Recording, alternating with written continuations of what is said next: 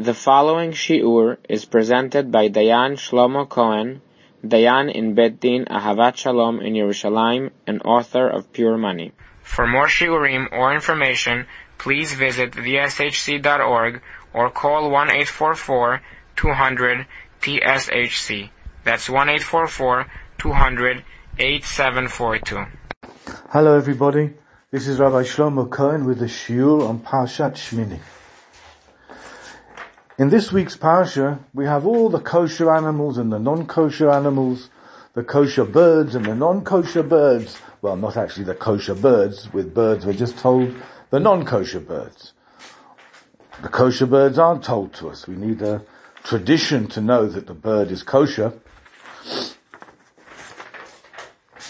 Some say that the, the special sign of a kosher bird is that it's not a bird of prey. How do we know if it's not a bird of prey or not? How do we know what the definition is of a bird of prey? Because of these questions, as far as birds are concerned, we only eat birds that we have a tradition to eat. If we had, only then would we be able to say that um, this is definitely a kosher bird. And it's difficult for us today to rely on the signs. We're told other signs in the Gemara that it's that it has a gizzard, that you can peel certain parts of it, um, without going into all that. Today, for a bird to be considered kosher, we need to have a tradition that we eat it. When the first discoverers went to America and they found the turkey, so there was a question, is this turkey a kosher bird or not? Are we allowed to eat it or not? It seemed to fulfill the requirements of a kosher bird, but in Europe they'd never heard of it. For many years, in fact, the Badatz would not, here in Israel, would not give a hechsher to Turkey, because in Poland they didn't eat turkeys, they didn't have them there. Um, but now things have changed, even turkeys people eat. But, uh, there are a number of questions that still remain about other birds, pheasants, things like that, which, which, uh, maybe do fill some of the criteria of a kosher bird that some people still don't like to eat. Peacocks, are they kosher? Um, and so really the, the, the, the simple halacha is that it's only birds that we have a tradition to eat that we do eat. The same applies with animals, that we need a tradition that we eat them. If we don't have a tradition, then we wouldn't eat them. The Gemara discusses a giraffe. Is the problem that we don't know where to shech the giraffe along, along the whole length of its neck? That's not a problem. We know exactly, it doesn't make any difference where you shecht it. You just have to cut the esophagus and the tracheus for it to be a kosher shechita. The problem is we need a tradition. The same thing applies with the buffalo.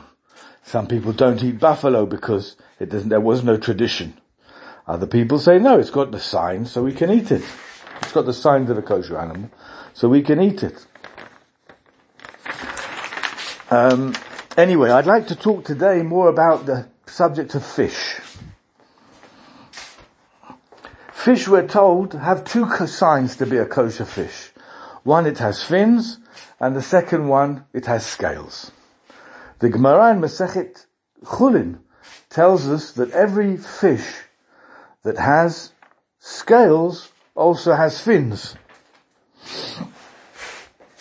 And so today, if even if you if you buy processed fish, as long as it's got a piece of the scale still stuck to it, even if you can't see the fins, you can presume that it's a kosher fish.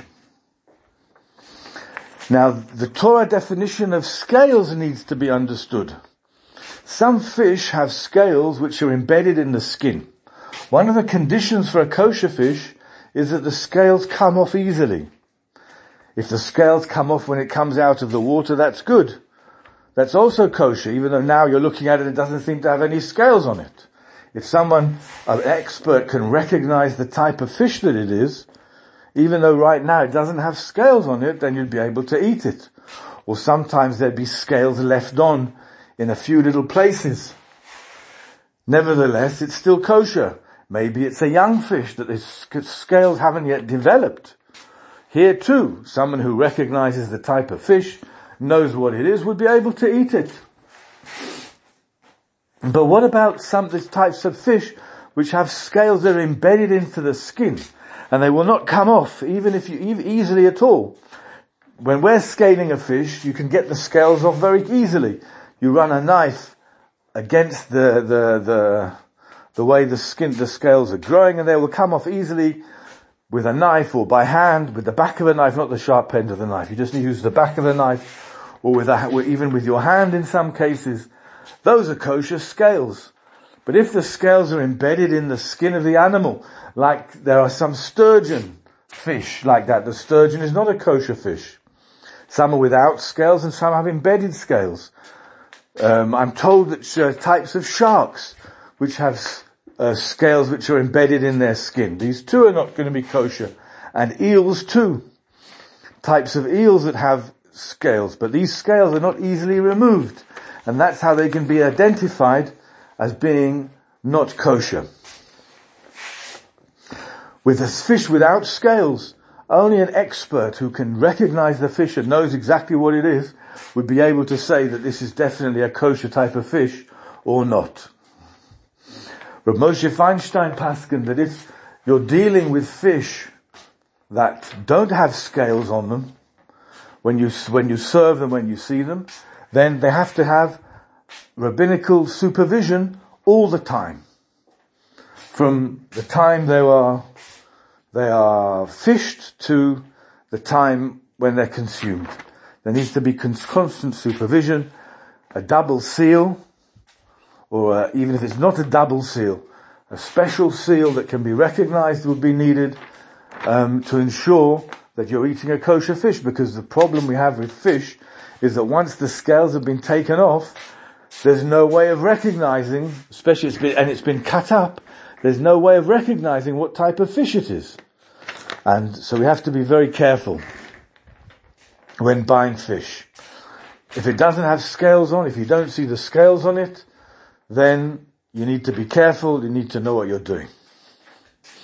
You need either buy from a reliable kosher place, or um, We'll see later on that there are certain fish that we can identify, even if they don't have scales. For example, salmon. Salmon is the type of fish that you can recognize. There's no other fish that has that red look to it. And so you'd be able to buy salmon, a fillet of salmon, even if um, you couldn't see any scales on it. I'll get to smoked salmon later on because there can be a bit of a problem. Another fish that is easily recognizable is trout. People who know trout, I personally don't think I could recognize a trout. I could recognize a salmon, but not a trout. But uh, I'm told that people can recognize a trout. Um, it's also got a very distinctive color, which you can't, um, which is which is recognizable to people that understand. Some people are worried that maybe things are injected into the animals to make them look like salmon that certainly is a, something that could be a problem.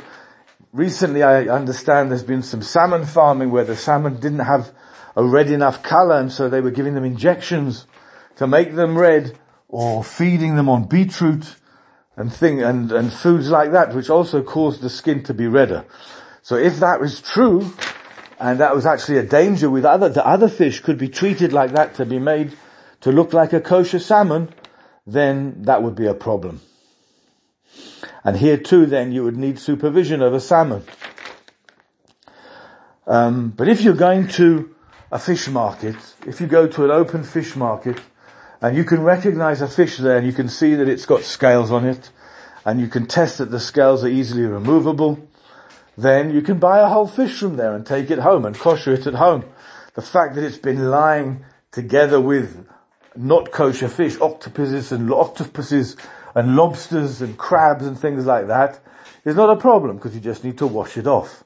Because remember, there's always a rule in kashrut is but only when things are hot is there a serious transfer of taste. Of course, there's also a problem with cutting with knives, which can certainly be a problem if you're buying fish from a fish market and you want the guy who's an expert in filleting the fish to do that for you. Because the danger is that he's used this, the knife that he's going to use to fillet the, the fish that you want is going to be the same knife that he used to cut up the non-kosher fish. And with a knife, it's not like other types of utensils, because of the force that's used when cutting with a knife, so a, thin, fine film of fat will always be stuck to the blade of the knife. The only way to get it off is with scrubbing with a steel wool or with some other very abrasive type of cleaning thing. Only then can you be sure that you've got off all the fat. Doubtful whether the guy in the fish shop is going to be prepared to do that for you. Um, and you'd also need to be careful of the cutting board. So what I know many people that do is when they want to buy fish from a non-Jewish fish shop, is um, whole fish. They would go there with their own cutting board and their own knife and give it to the guy in the shop and ask him if he would do them a favor and cut the fish up using your stuff. Then there's no problem.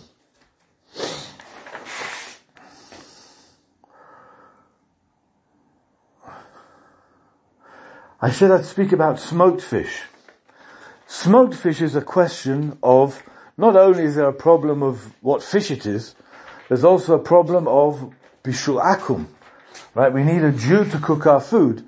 A rabbinical injunction that was made that we shouldn't eat food that was cooked by a non-Jew. We need a Jew to take, take a part in the cooking process, whether it's putting the pot on the fire, or lighting the fire, or other parts in the cooking process. A Jew needs to be there, otherwise it's what's called bishul akum. So what about smoking? Can you buy smoked salmon and rely on it because smoking isn't really cooking? So there's two types of smoking. There's cold smoking and hot smoking. Cold smoking, by the way, I just on just, just this Shabbat I bought a I bought a packet of uh, smoked salmon and I noticed that it said on it that it was cold smoked. It had a hechsher with it, but it said on it that it was cold smoked.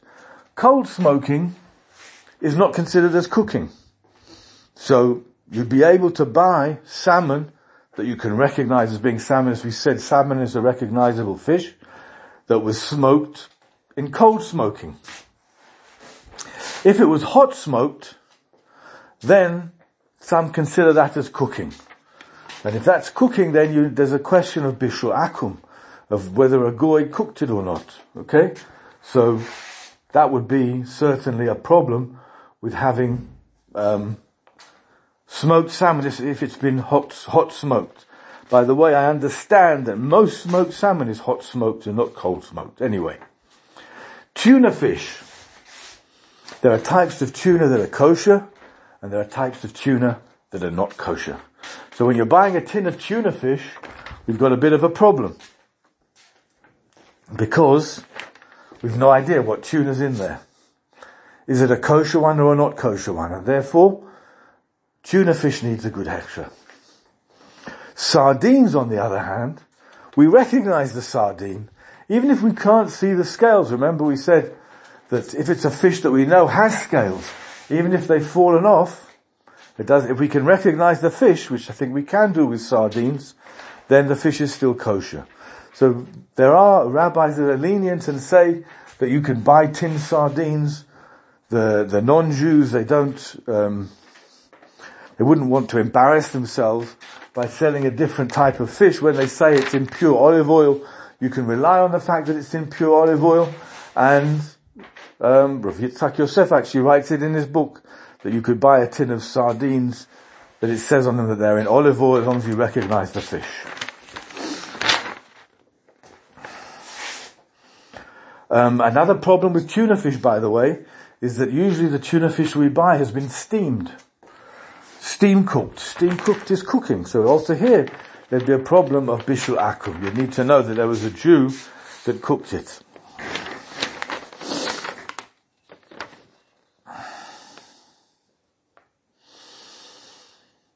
Okay. Um, just one other thing, a mackerel. A mackerel loses its scales when it comes out of the water, and there are other things that look like mackerels, and therefore mackerel is a fish that needs supervision. what about Worcestershire sauce?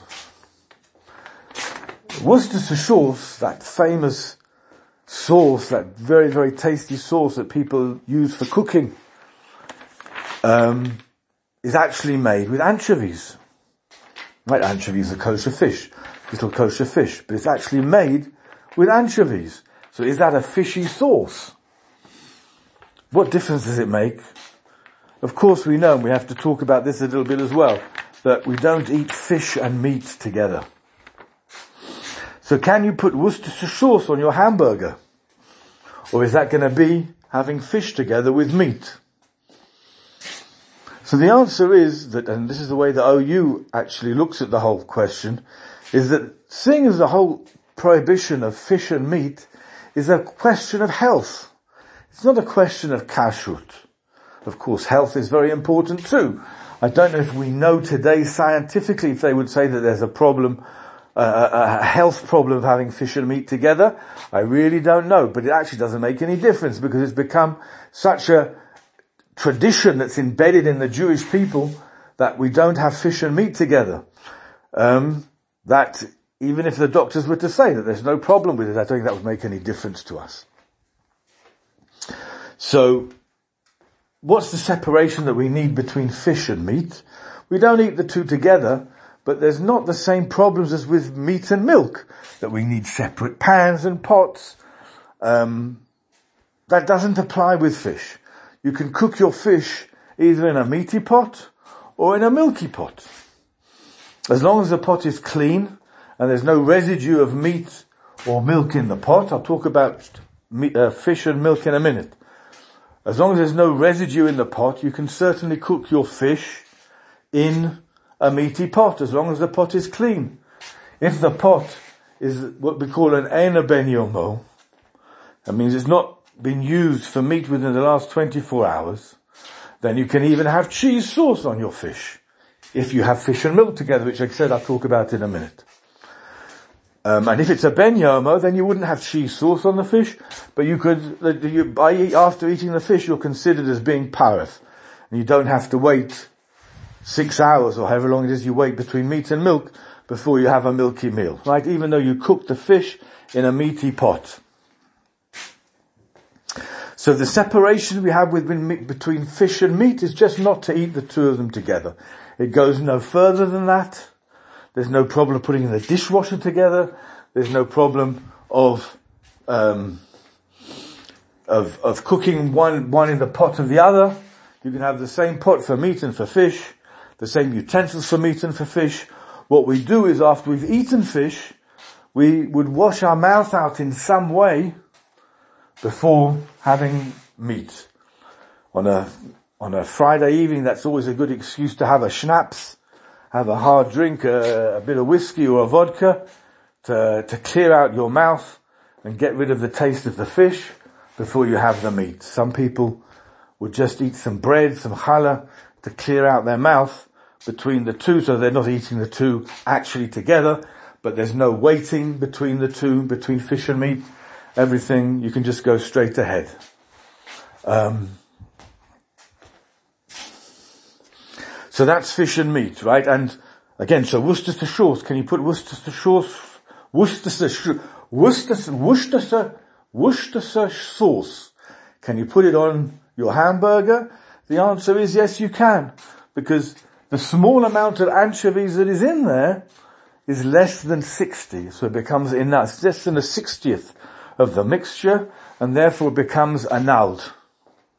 It's annulled in the sauce and so now you can put the sauce, lechatchila, you can put the sauce on your hamburger. I must say that there are people that won't do that. Um, Worcestershire sauce generally doesn't come with a fish, a fish sign from the OU. Um, but sometimes it does. Maybe because there's a higher percentage of anchovies in the sauce. I really don't know. But generally, Worcestershire sauce, you can have it together with meat or together with milk. Let's say a few words about fish and milk. Fish and milk is mentioned in the Bet Yosef. The Pri Megadim talks about not eating fish and milk together. Um, but even though it is mentioned once in the in the Bet Yosef, the Bet Yosef didn't write it in the Shulchan Aruch. Of course, we all know, right? Rabbi Yosef Karo was the one who wrote the Bet Yosef, and he also wrote the Shulchan Aruch as an abbreviated version of his Bet Yosef. And in the abbreviated version, he didn't write anything about fish and milk. And because of that, and not just because of that, many claim the Shach, the Taz, poskim that the whole world relies on. Many claim that it's a printing mistake in the Bet Yosef. And it would actually seem that it is, because if you read where it says it in the Bet Yosef, it's actually talking about fish and meat. And then suddenly it says fish and milk in the middle, and it refers you to somewhere else where it's talking also about fish and meat, and carries on after it's talking about fish and meat as well. So it certainly does seem that there's a chance that this is just a printing mistake. And that's the opinion of the Shach and the Taz, and that's why amongst the Ashkenazim, they are not careful about um, fish and milk, fish and milk, fish and cheese. They're not careful about it at all. However, Rav Yosef says, there's no such thing as a printing mistake in the Bet Yosef.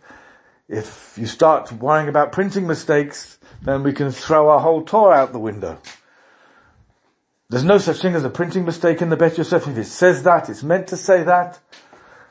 And so therefore we do need to be careful about having fish and milk together. Um,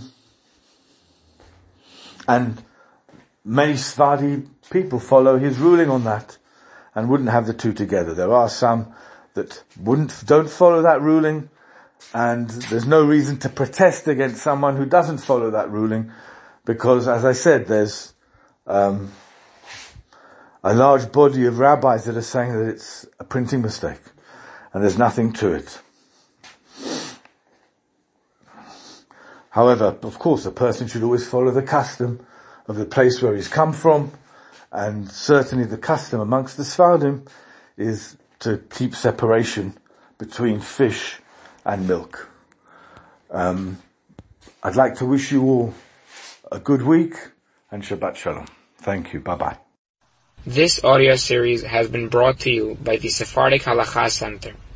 The center is committed to advancing research and application of halacha in the Sephardic community nationwide. For a halachic consultation, monetary bet din services, to order this series or to sign up to receive the Sephardic Halacha Journal, or for all other information, please call 1-844-200-TSHC or email info at theshc.org to subscribe.